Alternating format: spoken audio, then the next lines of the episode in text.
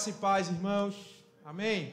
Boa tarde, meu nome é Lucas, sou pastor aqui na igreja, auxiliar do bispo, da equipe do bispo, que está em visita episcopal hoje à Igreja Cristo Rei em Caruaru, a igreja do reverendo Emanuel. Ele foi lá fazer a visita episcopal, por isso ele não está aqui nessa tarde. Você que está em casa, seja muito bem-vindo, em nome de Jesus. Aqui também é a sua casa no campus online, é um prazer receber você. Eu gostaria muito de saber se isso não constranger você, se existe aqui entre nós alguém pela primeira vez. Se você pudesse identificar. Tem uma pessoa aqui, tem mais alguém? Vamos aplaudir ela, gente. Obrigado, bem-vinda. Nós somos a Anglicana Ressurreição uma família para pertencer. Glória a Deus. Eu peço que você abra a sua Bíblia em 2 Coríntios, capítulo 10, versículos de 3 a 5. Eu vou ler a versão NVI, a nova versão internacional. Você pode abrir sua Bíblia de papel, você pode acompanhar na tela, você pode abrir no seu smartphone, fique à vontade. E iniciaremos hoje uma nova série de mensagens que é intitulada Vencendo a Guerra em Sua Mente, que é baseada num livro do pastor Craig Groeschel, da igreja Life Church nos Estados Unidos. E eu tenho certeza que vai ser um tempo de crescimento poderoso entre nós aqui, e nós vamos sair daqui cheios de conhecimento, de graça do Senhor para abençoar a nossa terra. Amém?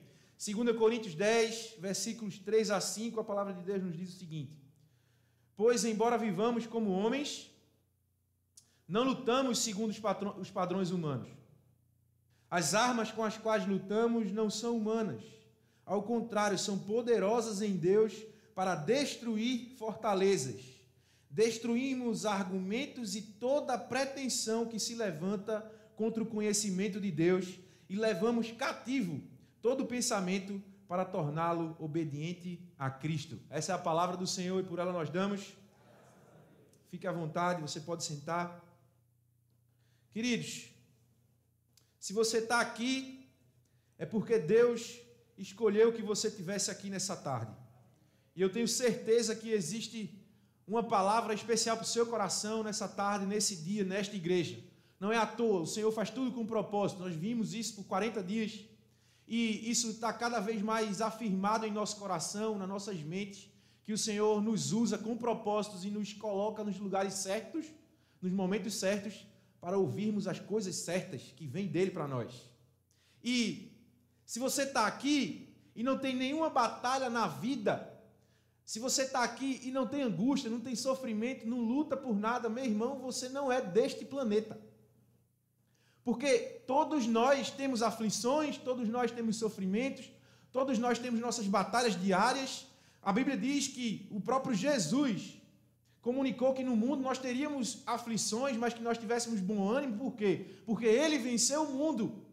Então, se você é deste planeta, você com certeza enfrenta aflições, enfrenta sofrimentos e enfrenta batalhas todos os dias, seja no seu trabalho, na sua casa, nos relacionamentos da sua família.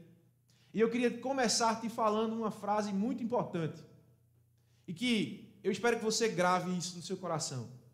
A maioria das batalhas da vida são vencidas ou perdidas em sua mente. Eu queria convidar você a orar nesse momento. Você pode fechar seus olhos? Seu Deus, muito obrigado, Pai, porque nós sabemos que o Senhor está aqui. A tua palavra nos garante que onde tiverem dois ou três reunidos em teu nome, o Senhor estaria presente. E eu sei, nós sentimos a tua presença, vivemos essa atmosfera e sabemos que o Senhor está aqui. Não nos deixe, Senhor, esteja conosco, que o teu Espírito Santo ministre agora aos nossos corações através desta palavra e que ela não volte vazia, como a tua própria Bíblia diz, como a tua própria palavra diz, que ela possa achar morada em nosso coração e nos faça ser transformados e moldados para a glória do teu nome. Que as palavras da minha boca e o meditar do meu coração sejam agradáveis a ti, minha rocha e meu redentor. Amém. Eu queria muito que você pudesse comparar na sua mente é, um momento ou talvez uma situação onde você se deparou com medo, ou se você, diante das situações adversas da sua vida, você se comportou com fé. Porque é muito interessante a gente pensar que aquilo que nós pensamos e aquilo que nós conduzimos na nossa mente às vezes, ou na grande maioria das vezes, resulta na, na, na colheita da nossa vida. Então, se eu tenho fé, irmão, eu, eu sou um homem movido pela fé. Eu sei que a fé sem obras é morta, então eu vou agir, eu vou confiar no Senhor que vai me suprir durante tudo que eu necessitar. A Bíblia diz que a graça do Senhor nos basta e a, a, a, nossa, o poder dele se aperfeiçoa em nossa fraqueza. E a nossa fé nos garante que o poder de Deus se aperfeiçoe em nós. Eu queria que você imaginasse também uma situação de medo. Quem vive pelo medo vive bloqueado, vive impedido de avançar, vive de uma forma na retaguarda, sempre retraído, sem conquistar nada. Por quê? Porque tem medo de dar um passo de fé para conquistar coisas novas que o Senhor até já nos garantiu. Já a fé nos potencializa. Ter fé no Senhor, que é o nosso Deus, porque Ele, Ele é, Ele é o grande eu sou, nos leva a crer no amor dele que lança fora todo medo. E também pensar em confiar em Deus ou desejar controlar tudo. Eu queria te dizer que quem controla tudo não cresce. Aquele que tenta controlar todas as coisas ao seu redor, ele vive sempre carregando um fardo muito maior do que realmente ele deveria carregar. Porque ele acaba levando sobre ele a responsabilidade do outro. Por quê? Porque ele quer controlar a vida do outro, ele quer controlar a forma do outro vestir, a forma do outro falar, o modelo da igreja do outro, e ele começa a carregar um fardo muito pesado. E a Bíblia diz que quando nós confiamos em Deus, nós escutamos a voz do Senhor que diz que o seu fardo é leve. E nós precisamos entender isso. Imagine o salmista que diz: que escreveu no Salmo 125: Os que confiam no Senhor são como o monte de Sião, que não se pode abalar, mas permanecem para sempre. Outra situação é ser fiel ou fazer do nosso próprio jeito. Eu queria te dizer que quem sempre faz do seu próprio jeito vive uma atmosfera de julgamento eterno. Porque sempre você vai comparar o que as outras pessoas fazem com aquilo que você conseguiu fazer ou que você pode fazer. É diferente, é você sempre viver desconfiado. É sempre você viver pensando: será que realmente ele vai conseguir fazer? Você começa a julgar as pessoas, você começa a julgar o potencial delas e esquece que quem nos potencializa, quem nos capacita é o próprio Espírito Santo. É meio injusto comparar. Eu escutei do pastor Carlito Paz que comparar é demoníaco. Fazer comparação entre igrejas Fazer comparação entre pessoas é demoníaco. Já ser fiel é ser obediente, é aceitar a vontade do Pai, e principalmente porque se confia no Senhor. Sua mente é o seu mais intricado, mais é o lugar mais emaranhado, mais entrelaçado campo de batalha que você pode ter. A nossa mente pode implodir, meu irmão. Ele pode nos colocar em, em, em abolição, em ebulição. Se você está conturbado e você se deixar levar por, esse, por essa perturbação, você acaba perdendo os seus, os seus sentidos, a sua razão. Basta você pensar, por exemplo, numa discussão de trânsito onde alguém se deixa levar por uma tranca e sai do carro com a arma na mão. Certa vez eu estava indo para o Getúlio Vargas, eu trabalho lá, e eu vinha pelo canal ali, um canal da torre que tem atrás da Caxangá, e eu fui cruzar Caxangá, cara. E faz muito tempo isso, faz uns, uns três anos, eu acho, dois anos e meio. E no cruzamento, na hora que eu estava, antes de cruzar, tem um sinal, e eu parei no sinal. E tinha um carro assim na minha frente, acho que dois carros na minha frente, e ele ia passar, porque o nosso sinal abriu, e veio um carro de lá, Sabe esses voyagens que andam camuflados com a polícia civil dentro, cara? O cara estava dentro, era um policial. E ele veio, ele veio com a sirene e ele não respeitou que o sinal estava fechado e ele veio para passar. E quando ele foi passar, o cara que estava atravessando não sabia, ou talvez soubesse e quis reclamar. E ele meteu a mão na buzina. Meu amigo, o cara não teve demora. Ele desceu do carro com a arma em punho. E ele botou a arma dentro do carro do, outro cidadão.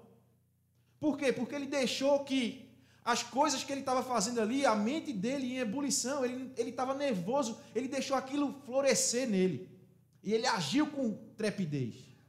Ele agiu com, com, com força, sabe? Ele botou a arma no cara e ameaçou o cara. E o cara desceu do carro, calma, eu, eu também sou polícia. Era guerra de polícia, irmão. Era um PM e um civil. E aí ele deixou aquele momento florescer e repercutir nas ações que ele tomou naquela, naquela hora. E isso é comum, não com essa magnitude. Mas muitas vezes nossos pensamentos e a nossa perturbação nos leva a falar coisas que nós não devemos. A boa notícia, porque existe boa notícia. A boa notícia é que a palavra de Deus ela é poderosa. A palavra de Deus, quando nós permitimos que ela é, entre em nossos corações, faça morada, ela interfere em nossos próprios comandos mentais. O poder de Deus ele é revelado e isso não tem nada a ver com autoajuda. Talvez alguém escutando uma mensagem como essa possa dizer, ah, é uma teologia coach, mas não é. Na realidade, é uma ajuda do alto, é uma ajuda celestial. Crer na palavra de Deus e crer que nós podemos mudar a atmosfera que nós vivemos pela palavra, não tem nada de autoajuda aí. Na verdade, tem promessa se cumprindo nas nossas vidas. A mudança começa quando você decide pela mudança, confiando totalmente no Senhor. Por exemplo, quem era o apóstolo Paulo antes? Saulo, um cara totalmente preparado para viver naquele momento, um, um mestre fiel, um mestre refinado, um cara que sabia, foi educado nas principais escolas, nas melhores escolas da época. Um cara que sabia a lei, ele sabia interferir, ele sabia intervir, ele sabia caçar o cristão. ele sabia o que ele falava, o que ele fazia. De Saulo para Paulo existe um salto incrível, onde ele sai de um contexto de julgamento para um contexto de poder ser julgado. E aí, essa mudança extraordinária que aconteceu com ele não mudou o mundo em que ele vivia, irmão.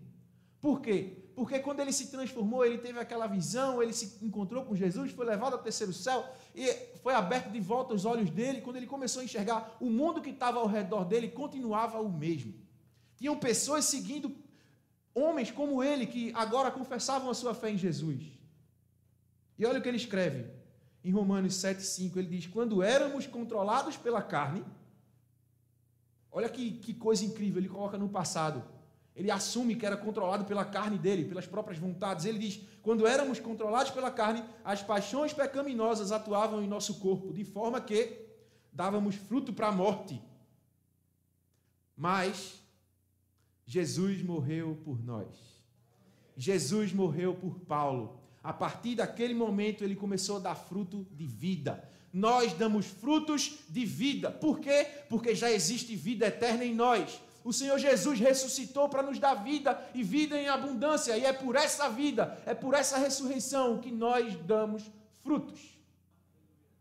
Nós damos frutos de vida.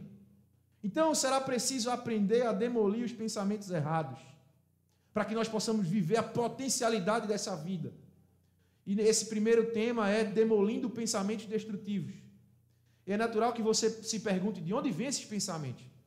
Sabe aquele pensamento, irmão, que do nada aparece na sua mente e você diz: Meu Deus, por que eu estou pensando nisso? Por que eu estou pensando nessa tragédia? Por que eu estou pensando nessa safadeza? Do nada aparece em nossa mente. Eles são frutos de quê? Por que eles aparecem para nós? Porque nossas mentes às vezes são contaminadas com ele. Eles são o resultado dos sentidos humanos, dos nossos sentidos, aquilo que, dos nossos sentidos, aquilo que nós vemos, aquilo que nós cheiramos, aquilo que nós sentimos o gosto, aquilo que nós ouvimos. Mas também não só isso, como também um fator externo a essas coisas. Sim, os nossos pensamentos são produções geradas a partir dos sentidos humanos, mas quem trabalha isso em nós? Quem é responsável por moldar os nossos pensamentos? Nós mesmos. É quando começar a repreender e combater ele. Só que nós somos responsáveis pelo que nós pensamos, mas somos igualmente responsáveis pelo encaminhamento dado aos pensamentos, o que nós fazemos com eles. E é aí que entra o tal do fator externo, que eu não falei ainda o que é. Além dos sentidos humanos, Satanás nos provoca a pensarmos coisas que nós não deveríamos pensar. Mas por que ele faz isso? 1 Pedro 5,8 diz que o diabo, o inimigo de vocês, ele nos ensina, anda ao redor como leão, rugindo e procurando a quem possa devorar. Isso quer dizer o quê? Que o diabo sabe o que você faz, o diabo sabe o que você vê, o diabo sabe o que você pesquisa no Google, o diabo sabe qual vídeo que você abre no seu WhatsApp, o diabo sabe qual é a conversinha que você tem, que você não deveria ter, talvez fora do seu casamento. O diabo sabe quem você é. E ele te coloca em situações para te provocar a pensar coisas que te enganem e levantem mentiras sobre você. Olha só, 2 Coríntios 10, 5, o texto que nós lemos. Destruímos argumentos e toda pretensão que se levanta contra o conhecimento de Deus. Todo o pensamento enganoso se levanta contra o conhecimento de Deus, irmãos. É isso. Gostaria muito que você anotasse, eu tirasse foto dessa frase que vai aparecer na tela agora. Nossas vidas se movem na direção dos nossos mais fortes pensamentos. E isso tem explicação. A ciência e especialmente a psicologia, ele ensina isso aliado à Bíblia, porque a Bíblia concorda. Por exemplo, relacionamentos doentios, desordens de alimentação, vícios, formas de ansiedade são frutos diretos de pensamentos tóxicos, não bloqueados, não interrompidos e não questionados. Pensamentos que nos levam à destruição e que de forma inconsciente acabamos aceitando e achando até conveniente às vezes. Afinal de contas, o que, o que seria um viciozinho em jogo? Nada, irmão, nem gasto dinheiro. Pastor, eu não gasto não, eu só eu gasto cinco reais no pule do fim de semana. Tem gente que sabe o que eu estou falando, né? Ah não, irmão. O pulizinho dos jogos leva você a ficar viciado, concentrado só naquilo ali. Ah, mas isso aqui não interfere na minha vida, não. É claro que interfere. Isso está se levantando como uma mentira para você. Desordem de alimentação. Ei, meu irmão, eu sou viciado em chocolate. Você pensa que é fácil? Ser viciado em doce? Querido, eu tenho, eu tenho pavor. Quando eu, quando eu vejo um negócio que eu não consigo me controlar, eu saio de perto. Porque eu sei que aquilo não me faz bem. A gente precisa encontrar essas estratégias. E se eu pensar que eu não posso combater aquilo, eu começo a, a pensar de forma destrutiva para mim mesmo. Veja o que diz Provérbios 23, 7. Porque, como imaginou na sua alma, assim é. Como imaginou na sua alma, assim é. O texto aqui está se referindo a um invejoso, um savina que só pensa em dinheiro. Isso quer dizer que os pensamentos mais fortes dessas pessoas os levam a ser aquilo contrário ao qual o sábio orientava que os seus leitores é, fossem. O sábio orientava que as pessoas se afastassem disso. Então, escute mais uma. A vida que nós vivemos é o reflexo dos nossos pensamentos. E aquilo que nós pensamos determina em que nos transformaremos.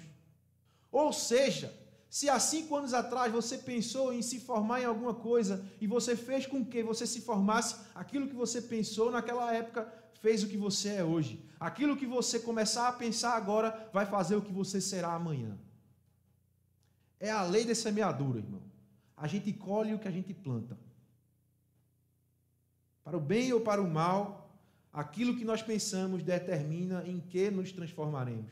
É por isso que a conversão a Deus, a aceitação de Jesus, nos leva a um estado de metanoia, uma mudança da forma de pensar, uma mudança da forma de enxergar as coisas, de fazer com que aquela situação que nos colocaria ainda mais para baixo se transforme em uma possibilidade da manifestação da glória de Deus.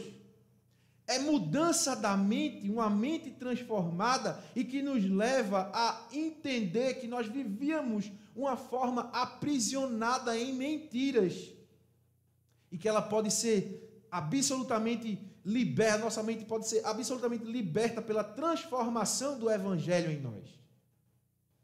Afinal de contas, queridos, tudo é possível ao que crê. Se você aceitou Jesus Cristo em algum momento da sua vida e você diz: Ah, tem essa coisa aqui que eu não consigo me libertar ainda, eu não consigo me libertar disso aqui, tudo é possível ao que crê. Creia no Senhor Jesus Cristo.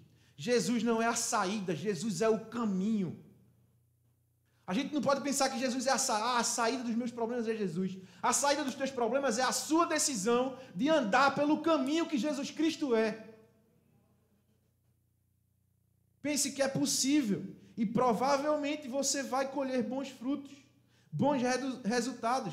Mas também aquele que pensa que não consegue, provavelmente não vai conseguir. Você já começou um regime pensando que não ia conseguir? Não, não, irmão. Você conseguiu. Você só consegue aquilo que você pensa que consegue. Pense em si como vítima e você será uma vítima. Vai se comportar como uma vítima. Vai viver como uma vítima. Vai causar problemas como vítima. É o vitimismo, a diminuição. Pense em lutar contra as circunstâncias adversas. É possível ser o vencedor. Agora eu queria que você fosse honesto, pensando naquilo que a gente vai ver aqui. Tem uma tabela, um score, onde você pode é, se autograduar, vamos dizer assim. Onde o 1 é muito preocupado e o 10, é, é, até o 10 puxa para o tranquilo. Aonde você se coloca ali quando você se vê diante das suas situações de dificuldade na vida? Você é muito preocupado, por exemplo, com os seus filhos, ou com o seu emprego, com a sua geração de renda, ou você é tranquilo, sabedor de que a sua parte você faz e, faz e Deus vai prover tudo que você quer e que você precisa? Como você se comporta? Você é negativo ou você é positivo? Você é aquele cara que quando surge uma ideia, você, ah, não vai dar certo não. Uma vez eu cheguei para a Gabriela e disse, amor, estou com uma ideia aqui, vou montar um negócio, não sei o que. Eu disse, amor, tu acha que isso vai dar certo? Aí eu, é mesmo, né? O pior de tudo, irmão, é que o pensamento negativo contamina. O pensamento negativo nos coloca para trás. Você é negativo ou positivo? O positivo, o tranquilo, vive seguro nas promessas do Senhor.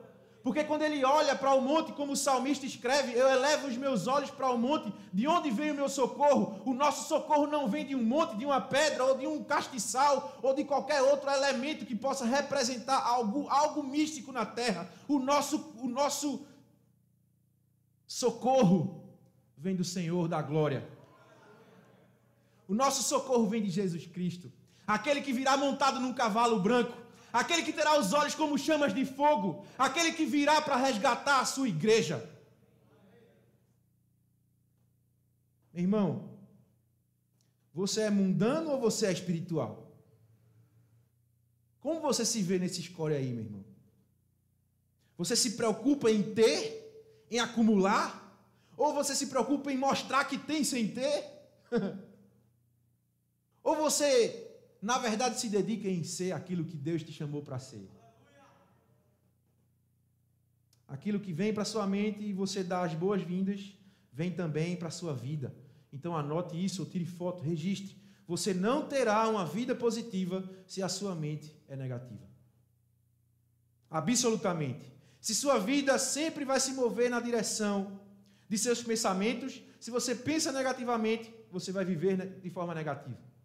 Então a minha pergunta para você é: você está animado com aquilo que vai se transformar, tendo como base os pensamentos mais fortes que você tem tido? Que tipo de pensamento você tem tido? Você tem se entusiasmado com o que você vai se tornar daqui a pouco? Se isso é excelente a sua resposta, glória a Deus. Siga firme no caminho, mas se não, é o momento de nós aprendermos. Então, para nós demolirmos os pensamentos destrutivos, destrutivos, identifique os pensamentos que te aprisionam. Que pensamentos têm feito você ficar aprisionado em uma vida limitada pelos próprios conceitos? É uma mentira. Muitas vezes a gente acredita na mentira. A gente acredita na fantasia. Naquilo que se coloca numa sociedade de normal. Ah, isso é cultura, isso é normal, isso aí é, é, a modernidade. A gente começa a aceitar aquela mentira como, como se fosse verdade. Mas, meu irmão, eu queria te dizer uma coisa: você é filho do dono da verdade, você é Senhor, você é servo de Jesus Cristo, que é o caminho, a verdade e a vida. Então se liberte da mentira que o diabo levantou em seu coração. Se liberte absolutamente. E mentiras como assim, por exemplo, não sou bom em nada. Eu não sei fazer nada. Crise existencial. Meu irmão, já vivi crise existencial, existencial. Eu chorava, eu dizia: Deus, o que é que o Senhor quer comigo? O Senhor quer que eu seja pastor? Ou quer que eu seja músico? não ria, não, meu irmão, foi sério. É crise existencial. A gente às vezes se coloca numa mentira que a gente acaba não enxergando aquilo que Deus já nos mostrou. Você pensa que o seu passado te condena? Ou que você não pode confiar nas pessoas? Ou que você nunca vai emagrecer? É possível. Não é, irmã? É possível. Eu não sou bom em lidar com as finanças, com as finanças, com o dinheiro, os recursos. Eu não acredito que Deus ouve as minhas orações. Então você não lê a Bíblia? Porque o salmista diz: Esperei com paciência no Senhor e ele ouviu o meu clamor. Se existe uma coisa que acontece de fato é o Senhor escutando as tuas orações. Mas será que elas têm sido sinceras ao ponto de ele realmente ouvi-las? A Bíblia diz que a gente não deve orar como os artistas ou os hipócritas. Todos os meus relacionamentos acabam mal. Pessoas que acreditam nisso se travam e nunca se relacionam. Escuta uma coisa, irmãos.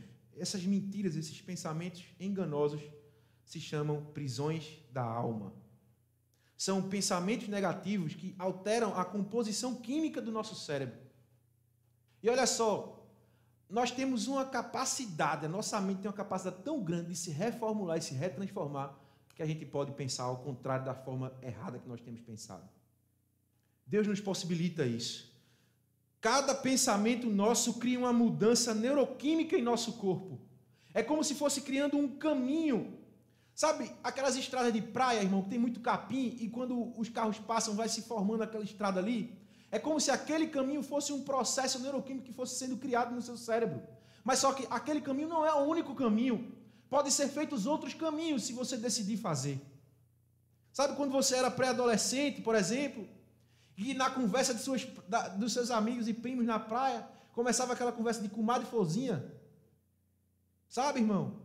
Você já ouviu falar em comadre Fozinha, não foi? Até o assobio da bicha eu já ouvi. Porque eu pensei tanto naquilo que fosse verdade que eu comecei, meu Deus, acontece, vamos correr. E a gente correu para dentro de casa com medo da comadre Fozinha. Mentiras vão se construindo e tornando-se verdades em nossas vidas. E o que é que mudou? De lá para cá. Nós nos tornamos adultos. Nós não pensamos mais nisso a gente acaba nem ver cabimento para aquilo que a gente pensava. Meu Deus, como eu pensava nisso. Só que há coisas sobre os quais os adultos acreditam que deixam-os em prisões dolorosas. Jó 3:25 diz: "O que eu temia veio sobre mim, o que eu receava me aconteceu." Jó era o cara. Jó era crente, era rico, cheio de filho, tinha uma mulher bonita, respeitava, era respeitado na cidade, mas quando caiu na desgraça, revelou os pensamentos que estavam na mente dele. O que eu temia veio sobre mim. O que fazer com esse tipo de pensamento? Nós precisamos destruí-los, implodi-los. Não basta afastar um mau pensamento, é preciso combater ele como um inimigo perigoso. É preciso combater, então, se é preciso isso, se posicione como um filho, como um crente em Jesus. Não entre na besteira de fazer o que todo mundo faz pela conveniência. Então, se você tem um, um, dia de trabalho frustrado, onde você se imagina no caos e você começa a reclamar e reclamar e nada está bom e o seu humor não muda, o seu humor está péssimo e as pessoas se afastam, meu irmão, você precisa parar. Você não pode estar ali naquela atmosfera. Você precisa sair dali, respirar, pedir a Deus que te perdoe, que te salve, que tenha misericórdia de você. Você não pode ficar enfurnado no caos e achar aquilo normal, porque não é. Às vezes você não está bem, você está mal com você mesmo, E aí você pensa, meu irmão, eu vou comer aqui até me saciar. Você começa a comer. Lá, lá, lá, lá. Né, irmão? Aí chega no restaurante pede o que quer, aquele negócio, cheio de comida. Sai de lá com a dor, tem que desabotoar a calça porque não consegue nada. Pensando que aquilo vai lhe ajudar. Momentaneamente, sim, né, irmão? Você fica tão cheio que perde a concentração de tudo na sua vida.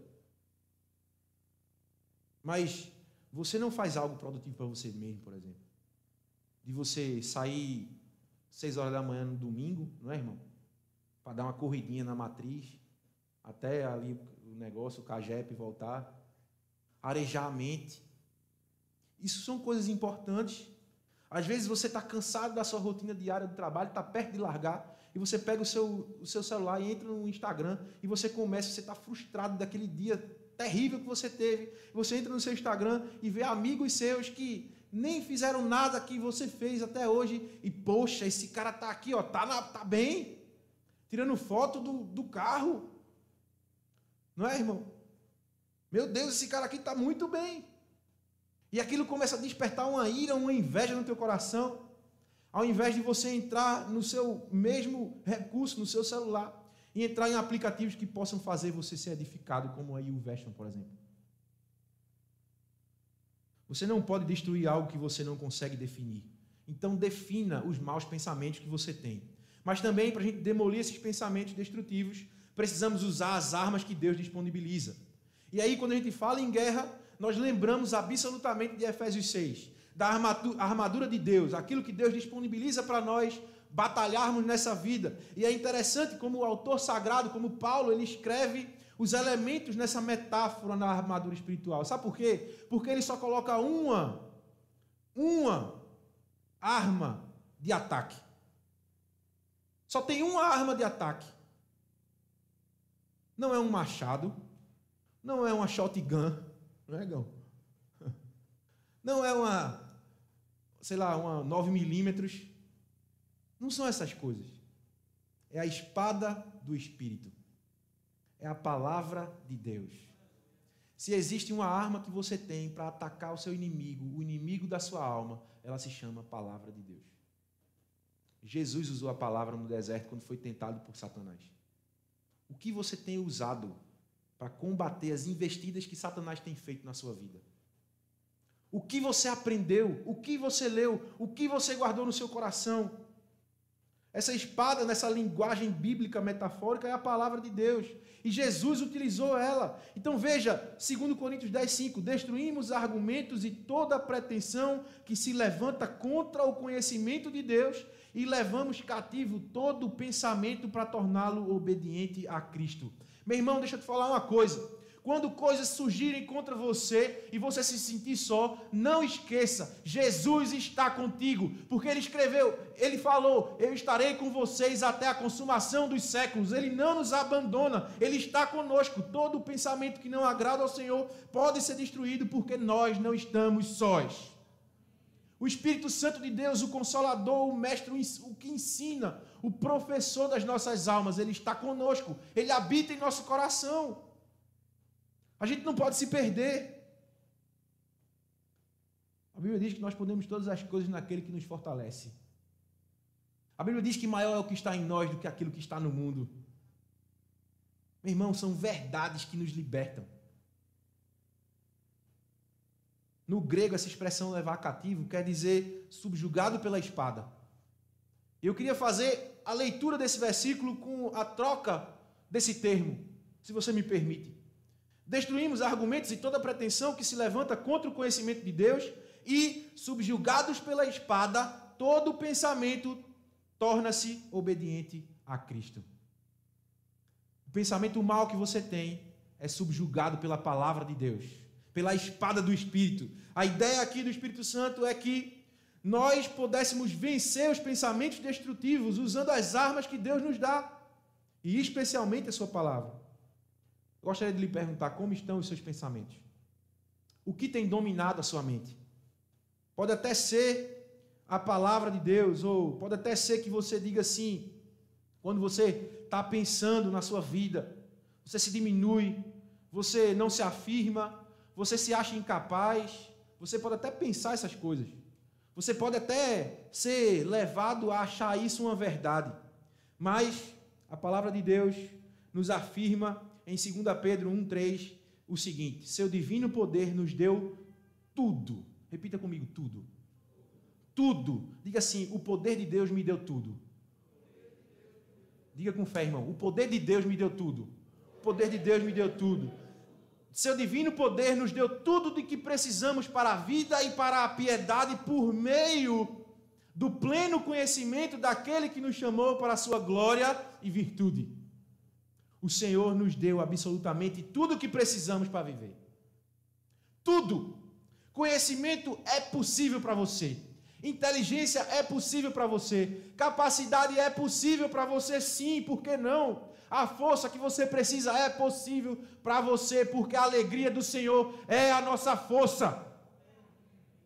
Vigor, é isso que falta. Peça ao Senhor força, sandálias novas para andar mais. Deus nos deu tudo o que precisamos. Nós já temos muito mais do que aquilo que o Senhor disse que seria suficiente para nós, que é a sua graça. Tudo por meio de por meio do tempo, por meio da paciência, por meio da força, por meio da sabedoria, por meio das pessoas, por meio do, dos recursos que nós temos, Deus nos deu absolutamente tudo. Filipenses 4,13 diz o seguinte: Tudo posso naquele que me fortalece. Se existe um pensamento que toma conta da sua mente, dizendo que você não pode, que você não é, que você não faz, que você é subjugado, que você é mínimo, que você é pequeno, te destruindo, lembre-se, você pode todas as coisas naquele que te fortalece. Você pode encontrar, detectar esse pensamento, destruí-lo em nome de Jesus Cristo, para que você seja liberado para a sua vida, para a vida que o Senhor tem planejada para você. Eu queria terminar com você, te perguntando uma coisa muito importante. Quem tem sentado na sua mesa? Quem você escolheu para sentar na sua mesa? Quem você tem escolhido para estar na sua mesa? Se a gente pensar em mesa, a gente pensa em lugar de comunhão, a gente pensa em lugar de reunião, de amigos, de família, de conversa, de troca de ideias, de pensamentos, sonhos, de planos. A gente tem feito muito isso. E não apenas um lugar onde as pessoas se sentam, comem, se levantam e vão embora. E eu queria chamar a tua atenção o seguinte: quem você escolhe para sentar na sua mesa recebe a sua permissão para influenciar a sua mente. Então, quem tem sentado na sua mesa? O que isso quer dizer? Que muitas vezes nós damos lugar para que o nosso inimigo influencie as nossas vidas. Enquanto a palavra de Deus diz em Salmos 23, 5, 6, que o Senhor prepara um banquete para mim à vista dos meus inimigos. Tu me honras ungindo a minha cabeça com óleo e fazendo transbordar o meu cálice. Sei que a bondade e a fidelidade me acompanharão todos os dias da minha vida e voltarei à casa do Senhor enquanto eu viver. Escolheu o Senhor para sentar na sua mesa. Escolha que a, sua, a palavra de Deus esteja na sua mesa para que ela influencie a sua vida como uma espada, para você combater os maus pensamentos. Sabe o que vai fazer você sair definitivamente da prisão da sua mente? Não sei se você consegue entender isso, mas quem vive cativo com a mente aprisionada a mentiras e enganos só pode ser liberto através da verdade que está em Cristo Jesus. João 8,32 diz: e vocês conhecerão, conhecerão a verdade, e a verdade libertará vocês. A verdade liberta. Então conheça a verdade, abrace a verdade, decida pela verdade que liberta, ao invés de acreditar na opressão e na prisão da mentira. Decida, você precisa decidir. Quando nós decidimos, nós abrimos a porta para o nosso Salvador. E nós vivemos a liberdade que está disposta para nós. E deixa eu te falar uma coisa: quem é liberto pela verdade e vive a liberdade do Senhor Jesus Cristo, vive o extraordinário de Deus. O extraordinário de Deus te, aguarda, filho. Você quer viver o extraordinário de Deus? Então libere a sua mente de pensamentos maus. Comece a pensar nas coisas que vêm do Senhor. Entregue a sua vida ao Senhor, entregue a sua mente ao Senhor, entregue os seus negócios ao Senhor, entregue os seus medos, as suas tendências, as suas inclinações aos pés da cruz, entregue a Jesus, porque Ele tem as chaves dessas prisões e vai te dar a verdadeira liberdade. E eu queria terminar pedindo para você ficar em pé, e gostaria de ler Filipenses 4, versículos 7 e 8, que diz o seguinte. Porque aquele que entrega a vida ao Senhor, confia nele, sabe que o mais ele fará. Aquele que conhece a verdade é liberto pela verdade e espera receber a paz que excede todo entendimento. E aí, Filipenses 4, 7 e 8 diz: A paz de Deus que excede todo entendimento guardará o coração e a mente de vocês em Cristo Jesus. E ele continua: Finalmente, irmãos, tudo que for verdadeiro, tudo que for nobre, tudo que for correto, tudo que for puro, tudo que for armável, tudo o que for de boa fama, se houver algo de excelente ou digno de louvor, pensem nessas coisas. Amém, irmãos? Pensem nas coisas que vêm do alto. Assim você vai combater os pensamentos maus que existem na tua mente. Vamos orar, queridos? Senhor Deus, em nome de Jesus. Eu quero te agradecer pela tua palavra que nunca volta vazia, Deus. Eu quero te agradecer por esse ensino precioso, poderoso. Que nós não tenhamos mentes aprisionadas pelo medo. Que nós possamos ter fé, confiar em Ti e saber que o Senhor está conosco até o fim. Que o Senhor nos ajuda a ser libertos daquilo que nos oprime e nos prende a uma vida passada. A Tua palavra diz que as as coisas velhas passaram e tudo se fez novo. Que a nossa mente seja nova hoje, em nome de Jesus. E eu declaro uma transformação de mente naquelas pessoas que têm mente aprisionada ainda pela mentira de Satanás. Em nome de Jesus Cristo, quebra, Deus, as correntes para que a tua glória seja manifesta na vida dos teus filhos. Em nome de Jesus Cristo, eu quero te pedir que o Senhor nos ajude com o teu espírito a identificar os pensamentos maus e também combatê-los com a tua palavra, que é viva, que é perfeita, que é como espada de dois gumes, que, que vai até onde nós não podemos imaginar e que nos transforma e nos molda conforme a semelhança e imagem de Jesus Cristo, nosso Senhor. Assim eu te agradeço, Pai, em nome de Jesus, e já te peço que a graça do nosso Senhor Jesus Cristo o amor de Deus, a comunhão do Espírito Santo esteja conosco aqui e com todo o povo de Deus espalhado pela terra. Em nome do teu filho amado Jesus Cristo. Amém e amém. Glória a Deus.